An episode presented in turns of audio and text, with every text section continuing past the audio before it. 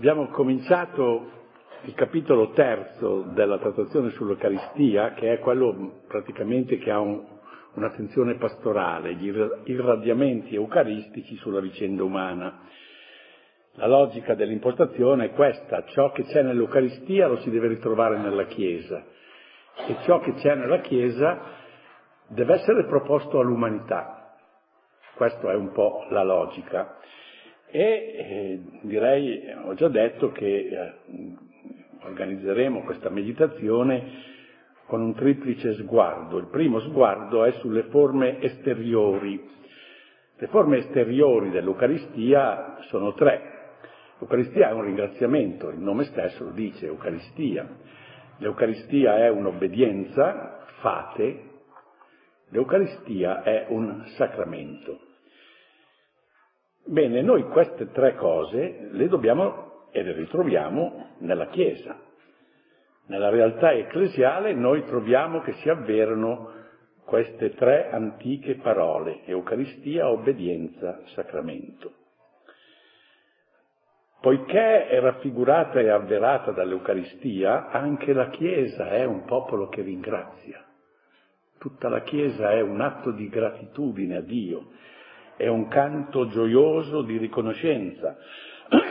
È il popolo che posto nelle tribolazioni, nelle miserie della storia, trova sempre nella sua natura profonda, come dire, una vena di felicità che irrora ogni momento dell'esistenza e perciò non si stanca mai di rendere grazie al Signore suo Dio. Un popolo che ringrazia e perciò è felice, non è primariamente un popolo che contesta, un popolo che denuncia, no, no che veramente...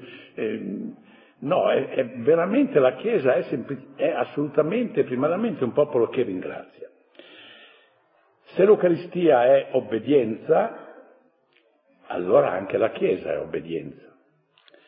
Cosa vuol dire questo? Vuol dire che la Chiesa non è qualcosa che dobbiamo inventare noi. Questa è una tentazione che è venuta in questi ultimi decenni.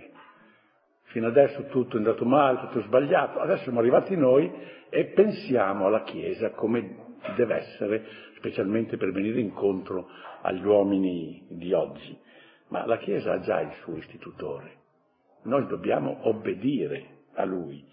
Non è la Chiesa un edificio che noi dobbiamo progettare perché corrisponda alle aspirazioni e ai gusti degli uomini del nostro tempo è adesione esistenziale a un progetto che ci preesiste.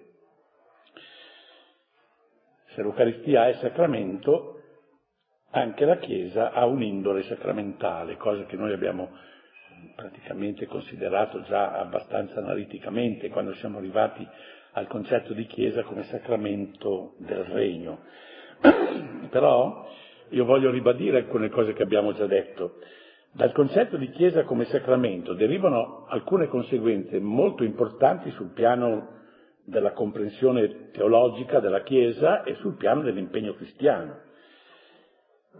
Se la Chiesa è sacramento vuol dire che possiede una natura di segno, il sacramento è segno che avvera, ma se ha una natura di segno, la Chiesa deve farsi percepibile, L'ideale di una chiesa nascosta perché deve essere umile e quindi non deve disturbare nessuno, la chiesa underground, l'ideale, questo può avvenire nel momento della persecuzione, la chiesa delle catacombe, ma normalmente la chiesa deve essere un vessillo elevato sopra le genti, come dice il Concilio Vaticano I, citando Isaia.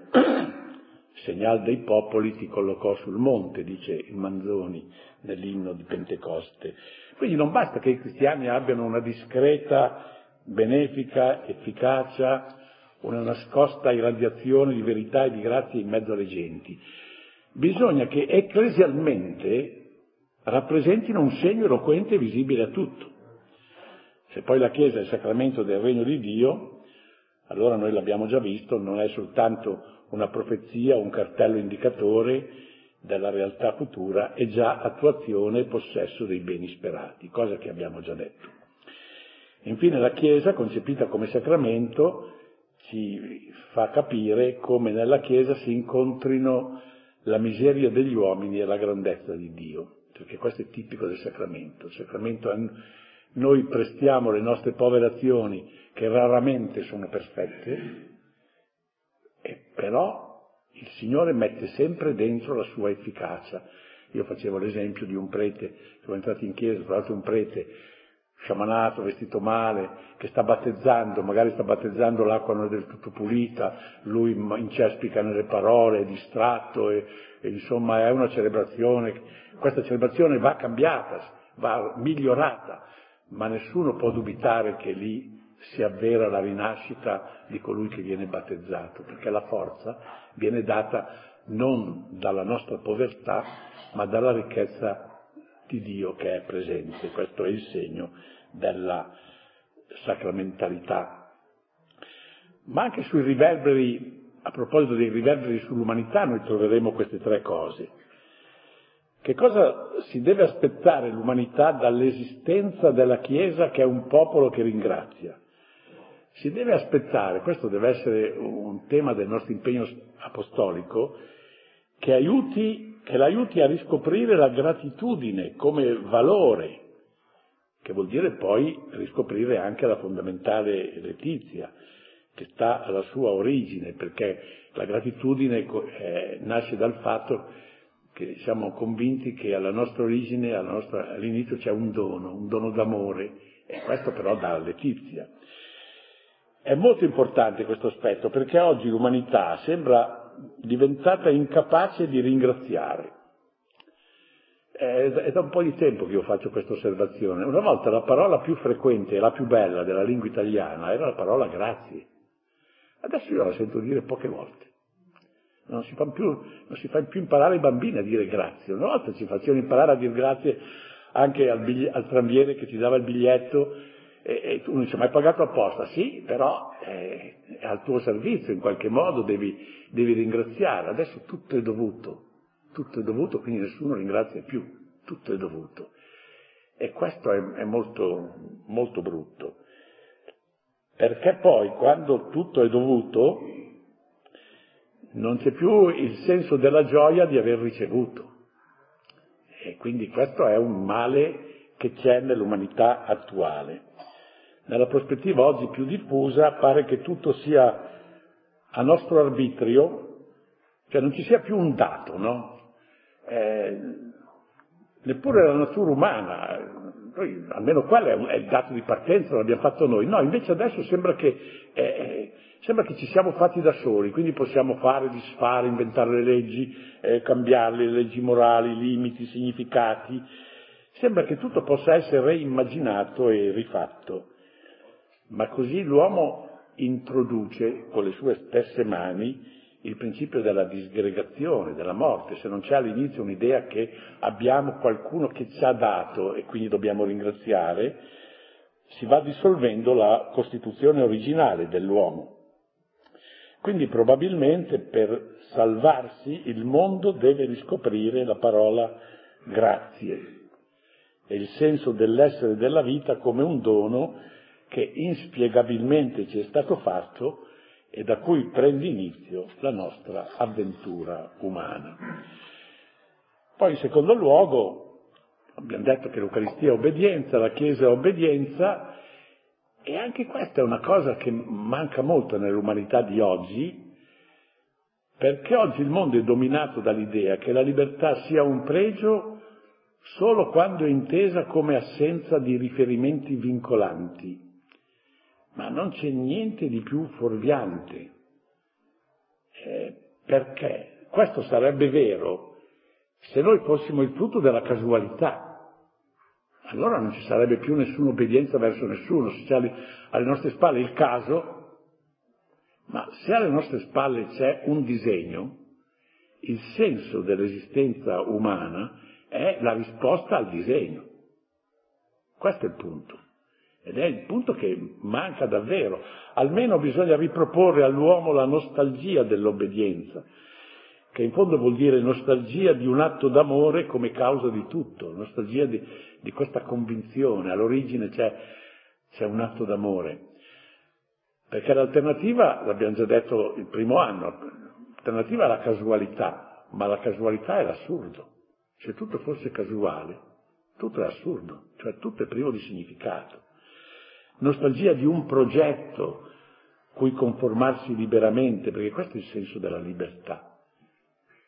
Conformarsi liberamente a un progetto che ci preesiste, perché allo scorrere dei nostri giorni abbia una sua plausibilità, che in fondo vuol dire la nostalgia di un padre cui riferire la vita, la nostalgia di un Signore cui aderire con tutte le fibre dell'essere.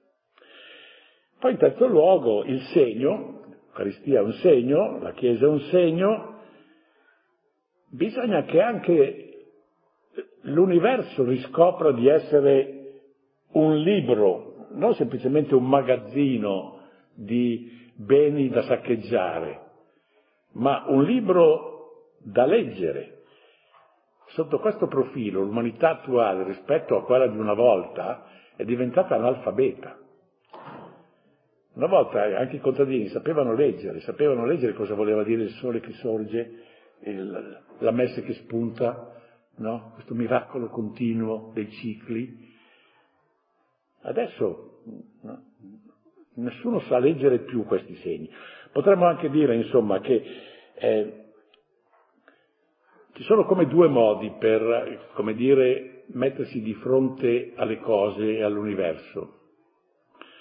Potremmo fare un paragone. Supponiamo che l'universo sia una specie di bellissimo codice miniato, supponiamo una divina commedia che ha dentro una poesia e un pensiero altissimo. La commedia è una specie di miracolo che che è scoppiata improvvisamente. La letteratura italiana è nata adulta, no? È nata, direi, alla fine, perché è difficile oltrepassare, eh, direi, questo, questo limite. Beh, facciamo come esempio. Il mondo è una divina commedia ricca di, di questa poesia, di questa verità e poi anche miniata, eccetera. Ci sono due modi per accostarci. C'è il modo umano, che è quello di contemplare il codice della Divina Commedia nelle sue figure, di leggerlo, di capire le parole. Questo è un modo. Poi c'è il modo del sorcio, che anche lui può essere in rapporto con questo codice e lo mangia. No? Così lo rode, lo mangia tutto alla fine, beh, insomma, anche lui si nutre. No? Due modi di nutrirsi dello stesso miracolo che è la Divina Commedia. Davanti al codice mirabilmente miniato di questa Divina Commedia che è la creazione, invece di farsi appassionato intelligente discepolo della creazione, l'uomo preferisce farsi topo che rosicchia, avido e ignaro, miniature e parole. E questa è un'altra fonte, anche inconsapevole, dell'angoscia esistenziale dei nostri giorni, perché è tremendo vivere in un mondo che è divenuto incomprensibile, cioè senza senso. L'Eucaristia e la Chiesa, riproponendo in virtù della loro indole sacramentale la logica dei segni, possono indurre il mondo a riscoprire questa dimensione troppo trascurata del mondo come segno. Poi c'è un secondo sguardo. Secondo sguardo, il primo erano le forme, come dire, oggettive. E qui invece il secondo sguardo lo diamo sulle forme soggettive, cioè sulle intenzionalità che si richiedono a chi partecipa all'Eucaristia. E ce l'ha detto il Signore quali sono. Sono il ricordare, la memoria, uno che partecipa all'Eucaristia deve ricordare, deve stipulare un'alleanza, perché l'Eucaristia è un'alleanza, questo calice è l'alleanza nuova nel, tu, nel mio sangue, come dice la forma antiochena, e poi l'Eucaristia è una attesa, una proiezione verso il destino finale. Questo è i tre livelli. Noi possiamo possiamo direi eh, fermarci un momentino a cercare di capire. Secondo la chiara testimonianza dei sinottici, l'abbiamo visto, l'Eucaristia è costituita nel contesto di un banchetto pasquale ebraico. Il banchetto pasquale ebraico era una memoria, era essenzialmente una evocazione, evocazione della liberazione dall'Egitto primariamente, ma poi anche dell'intera storia salvifica a vantaggio di Israele. Il nuovo rito, istituito da Cristo dentro l'antico rito, conserva il carattere primario di memoria. E Gesù stesso, istituendo, dice fate questo in memoria di me. Ma se gli ebrei ricordavano una storia, una vicenda, i cristiani ricordano una persona. Fate questo in memoria di me. Guardate che le due cose non sono poi in contrasto, perché nella visione cristiana noi sappiamo che tutta la storia di salvezza è compendiata nella persona di Cristo. Cristo è l'intera storia di salvezza. È la Pasqua, come dice San Paolo. Pasqua, la nostra Pasqua, Cristo si è immolato. No? Quindi la, tutta la storia pasquale. Quindi l'Eucaristia è fondamentalmente memoria di Cristo. Fate questo in memoria di me. Però, attenzione, non è una vuota commemorazione. L'Eucaristia è una memoria oggettiva, è una reale presenza a noi degli eventi. E questo per chi non è in una prospettiva autenticamente cristiana di fede fa fatica a capirlo, perché questo non esiste direi nella logica umana, la semplice logica mondana. La semplice logica mondana eh, sa cosa vuol dire ricordare. Eh, quindi, per esempio, so, il 25 aprile noi facciamo memoria della, della, resistenza. Di fatto poi facciamo memoria di un sacco di altre cose, ma questo non è la memoria della resistenza. Ma non è che la liberazione dal nazifascismo si avvera ancora quando noi facciamo la memoria, no, invece qui si avvera, cioè è una memoria che diventa una reale presenza a noi degli eventi. L'Eucaristia non è solo il ricordo della Pasqua di Cristo, è la Pasqua del Signore che ancora una volta ci raggiunge e ci rinnova. Non è un puro ripensamento della salvezza, ma è una riattualizzazione della salvezza. Secondo luogo, tutte e quattro le narrazioni dell'istituzione, noi abbiamo visto che eh, ci presentano Gesù che qualifica la propria morte sulla croce, la propria uccisione sulla croce, come un sacrificio di alleanza. Questo è dentro in tutte e quattro le narrazioni, ma specialmente nella versione, nella redazione antiochena. Questo calice è l'alleanza, qui, c'è qui l'alleanza. Noi rinnoviamo dunque con l'Eucaristia il patto che ci lega al nostro Dio e quindi ricompaginiamo, rinsaldandola, la nazione santa nata dal, dal patto. Dall'antico patto è nato il popolo di Israele, dal nuovo patto è nata la Chiesa, quindi l'Eucaristia avvera la presenza del nuovo popolo di Dio. In terzo luogo, il banchetto pasquale ebraico aveva una tensione verso il Messia futuro e il regno di Davide che doveva venire. Mi ha sempre commosso l'idea che da duemila anni gli ebrei celebrando il banchetto pasquale dicono l'anno venturo lo celebriamo a Gerusalemme.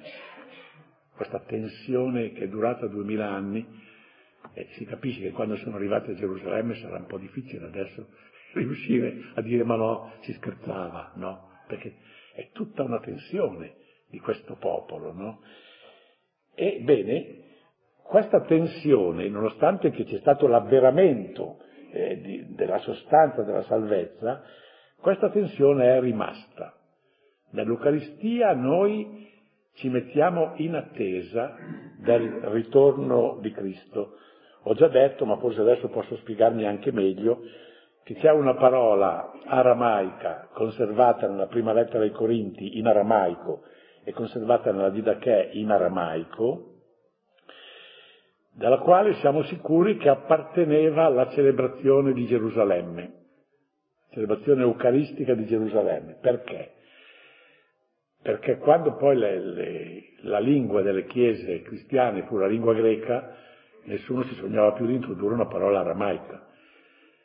Se l'hanno conservata, l'hanno conservata mutuandola dalla prima comunità, che diceva, nella traslazione greca è Maranata, tutto di fila, Maranata, e ha due possibilità di interpretazione in aramaica. O si può leggere Maran Ata, che vuol dire il Signore viene, che è un'affermazione, oppure Maranata, Signore nostro, vieni.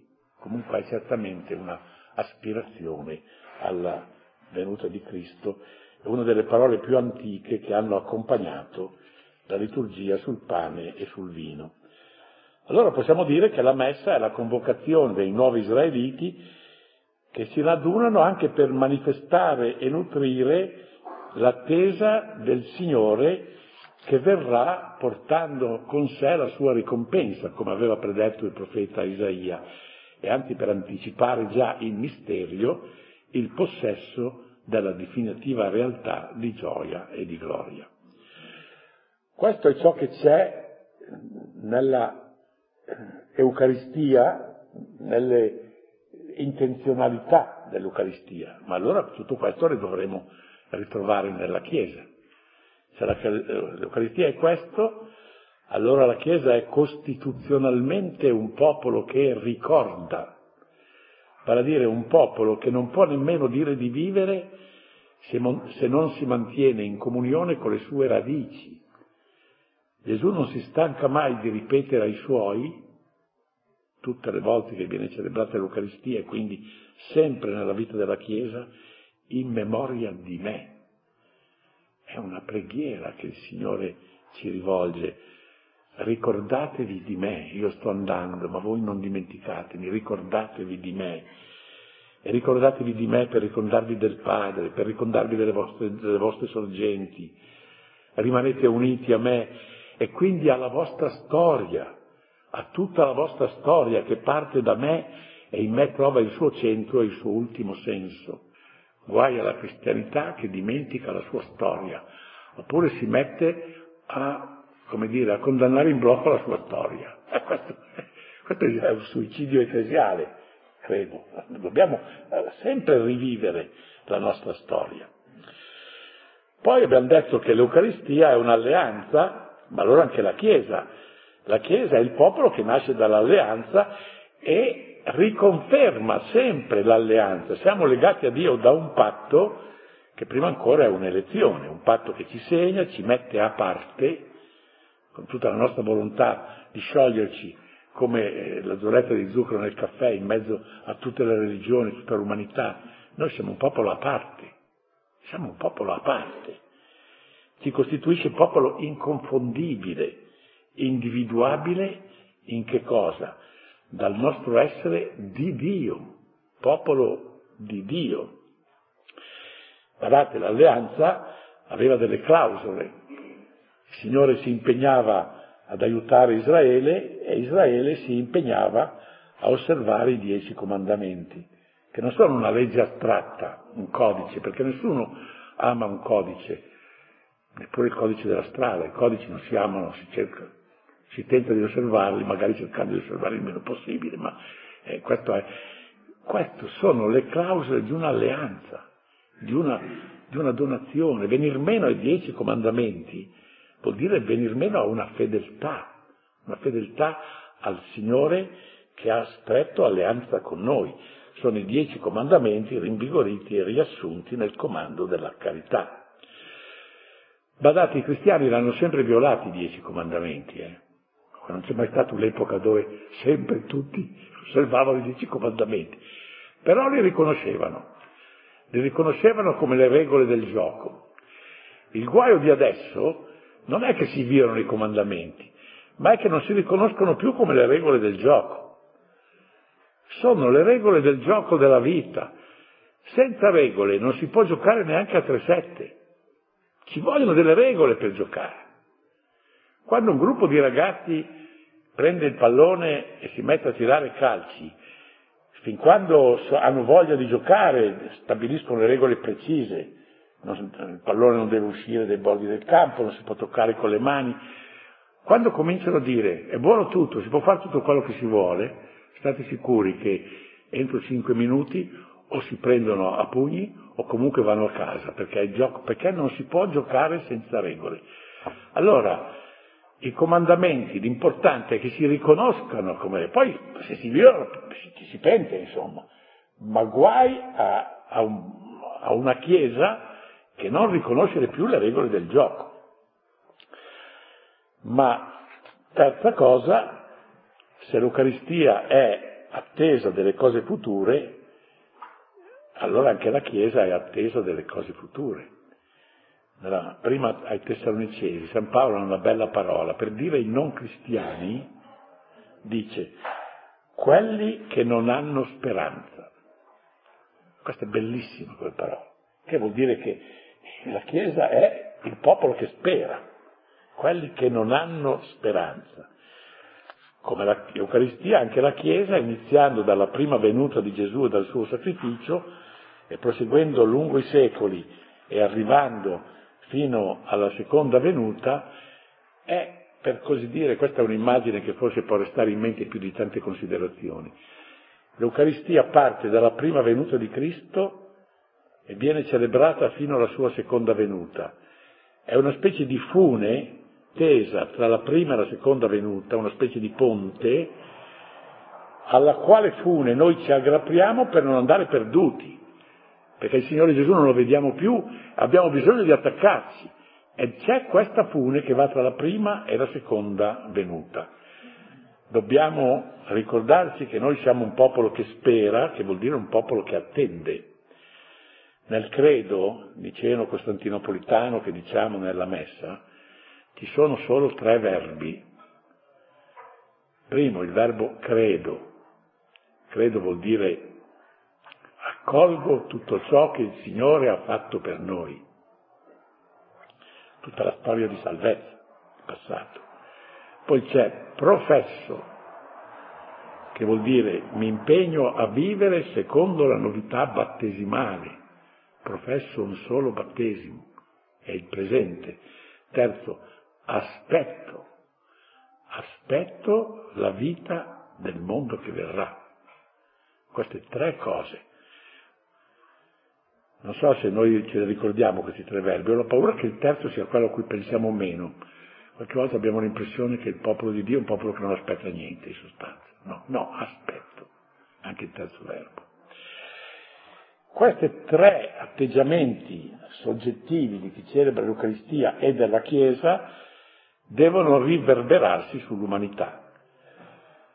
La Chiesa, con la sua sola presenza e con la sua attività, col suo apostolato, fa ritornare o tenta di far ritornare al mondo la memoria smarrita, pronunciando a gran voce il nome di Dio, rompe un silenzio innaturale, un'umanità in cui nessuno parla più di Dio. Oppure, per fortuna ci sono gli atei che almeno loro parlano di Dio per negarlo, ma se non ci fossero loro sarebbe pericolosa la cosa, perché nessuno parla più di Dio, no? Loro sono benemeriti, no? Mi viene in mente che i primi anni che ero qui a Bologna, una volta ho ricevuto una lettera da un comitato ateo della, della Romagna, che protestava per me perché nelle mie omelie supponevo che Dio esisteva. E invece no, eh, loro mi protestavano di questo. Allora io gli ho detto, guardate, io eh, vi ringrazio molto, intanto la vostra presenza è fondamentale per tenere vivo il senso di Dio, perché gli altri no. E terminavo la mia lettera dicendo che il Signore benedica e rafforzi la vostra attività. no, non mi hanno scritto più.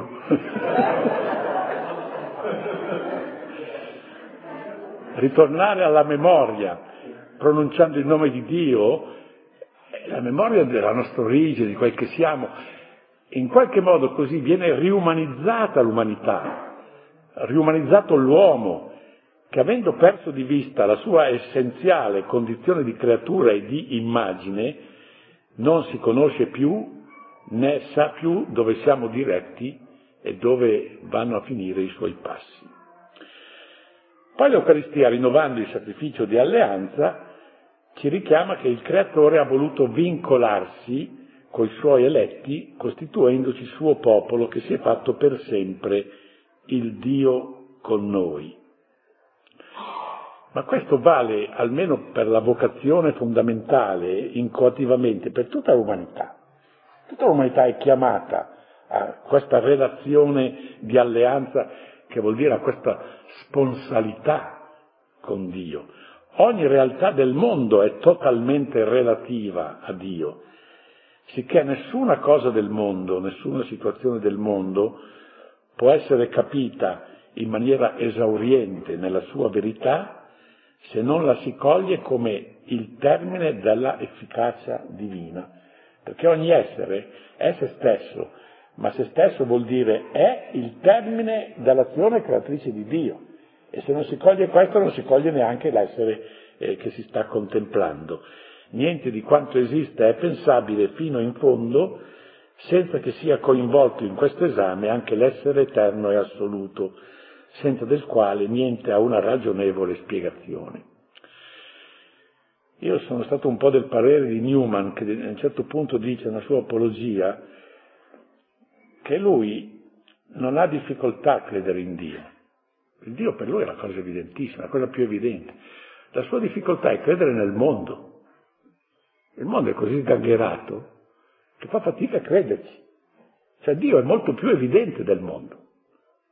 Solo che adesso invece le cose si sono capovolte, allora bisogna riumanizzare l'umanità, dandogli un po' questa convinzione. Dall'Eucaristia poi e dalla Chiesa è offerto agli uomini il dono della speranza.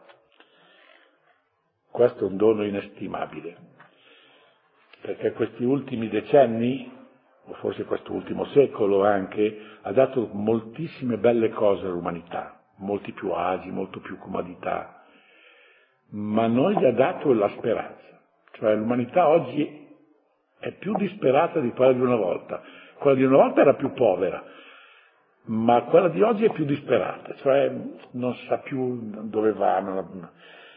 Solo dalla conoscenza certa di una meta futura e dalla tensione appassionata verso il conseguimento di questa meta, acquista senso la nostra vita, che è un camminare difficile e penoso, acquista scopo, valore. Senza speranza non c'è ragione seria e plausibile di affrontare i disagi e le delusioni dell'esistenza. Tanto è vero che in ogni epoca l'umanità si è data qualche traguardo, magari ingannevole, magari falso, però almeno era un traguardo, cioè aiutava a vivere e a lottare. Meglio una speranza infondata che non lo scetticismo amaro di chi non aspetta più niente. Ma oggi anche le speranze infondate non incantano più. E questo è tremendo. Mi viene in mente perché quando è crollato il comunismo, io non ero noto per essere un grande simpatizzante del comunismo, però eh, una volta in un'omelia ho detto che la questione mi pareva molto seria, cioè questa milioni di uomini che hanno creduto che avevano una speranza, che adesso gli è stata tolta. E quindi mi, mi pareva che meritassero un po' di, di, attenzione da parte nostra e di comprensione. E, e qualcuno de, di quelli più, più cattolici, no? Ho detto, ah, ma Cagliambifi qui ha perso la testa, questo rimpiange il comunismo. No, io non rimpiangevo il comunismo. So che è preferibile avere una speranza sbagliata che non avere nessuna speranza, perché se nessuna speranza non si vive più. Una Chiesa nutrita della speranza eucaristica può contribuire a rianimare questo mondo infa- infiacchito. Guardate, anche senza dare la speranza vera. Cioè questa Chiesa che è nutrita di speranza a lei può dire agli uomini, sentite, anche se voi non conoscete la meta, tuttavia potete tentare ugualmente di credere che una meta ci sia almeno come ipotesi, perché se no non ne si può vivere. Perché? Per il fatto stesso che vivete. Perché altrimenti l'unica logica sarebbe il suicidio. Giovanni Papini a un certo momento della sua disperazione atea aveva proposto che l'unico destino giusto dell'umanità era che tutti insieme gli uomini si mettessero d'accordo e si suicidassero tutti insieme. Così è finito, no? Eh, se, invece gli uomini vanno avanti a vivere, vuol dire che implicitamente qualche speranza ce l'hanno, o almeno hanno la speranza di poter avere una speranza in qualche momento. Per il fatto stesso che voi vivete, dice la Chiesa, l'umanità, per il fatto stesso che mettete al mondo dei figli. Non c'è un atto di speranza più forte che quello di generare un figlio. Questo vuol dire che si crede nell'avvenire dell'umanità, che si crede in qualcosa.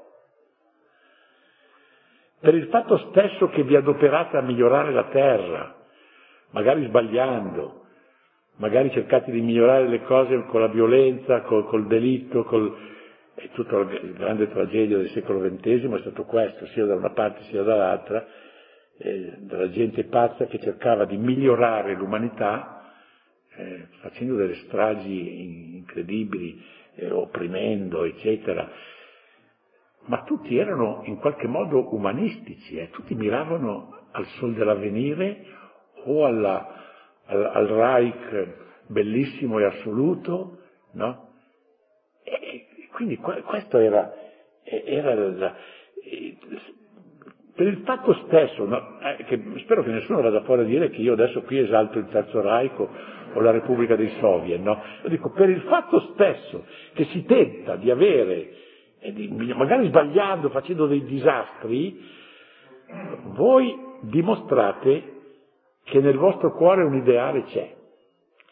E quindi il mio atteggiamento era di come dire, di sofferenza per questi miei fratelli che erano comunisti e che avevano nutrito in buona fede un ideale e adesso gliel'avevano derubato.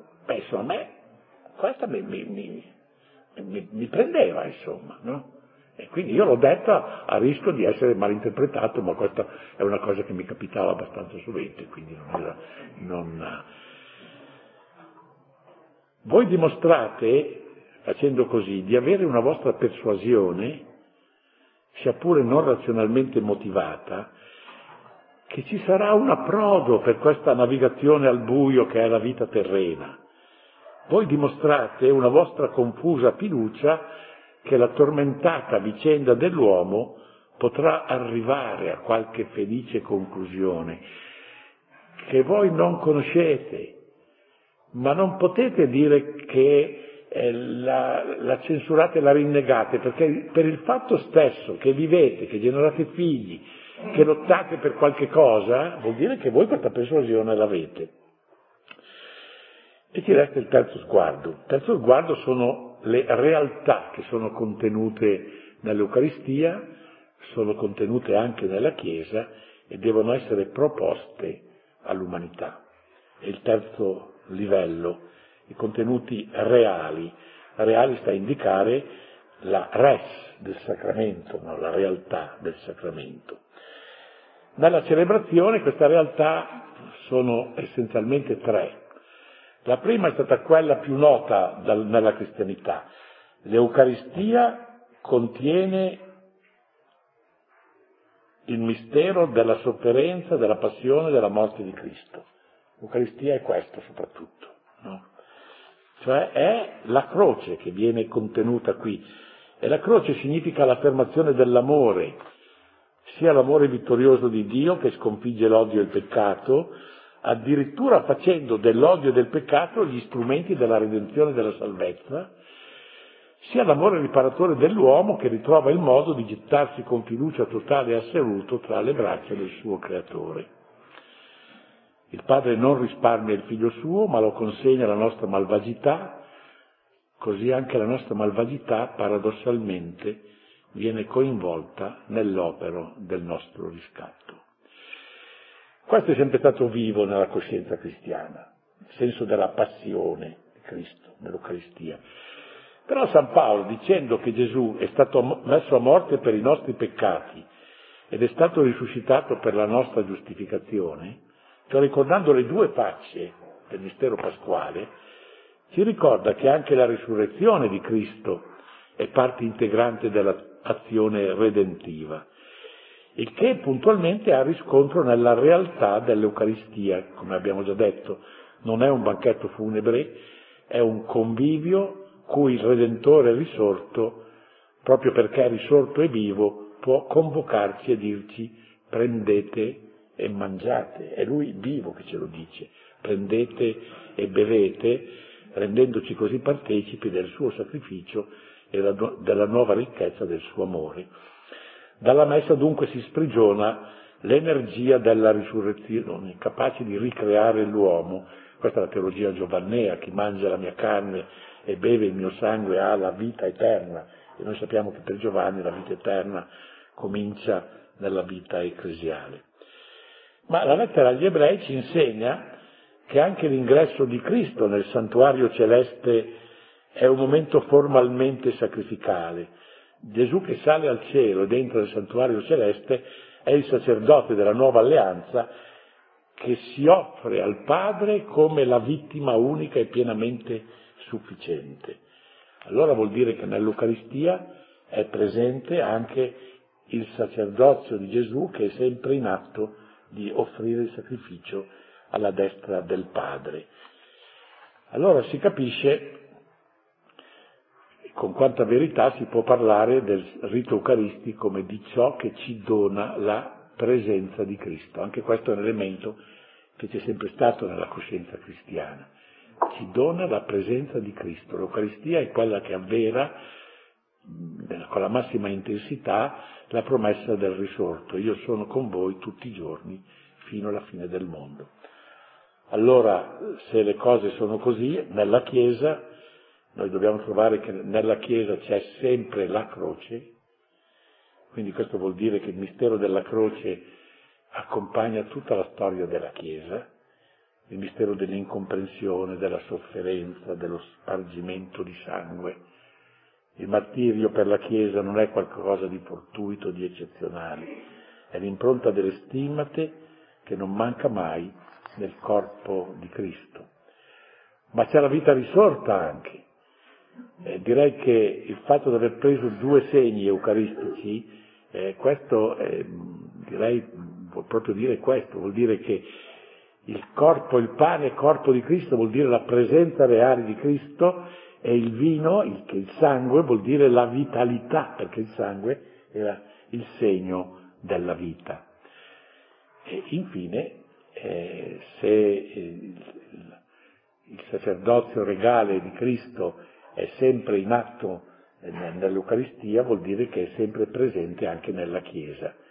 Noi siamo il popolo di Dio non perché continuiamo a ripeterlo adesso con una qualche banalizzazione, ma perché la presenza del Signore in virtù del rito eucaristico, resta sempre nel cuore della vita ecclesiale. E allora ci sono i riverberi sull'umanità. Tre riverberi sull'umanità, specialmente il terzo è molto importante, che io lascio alla vostra lettura perché eh, voglio rispettare, direi, la tirannia del tempo. Grazie.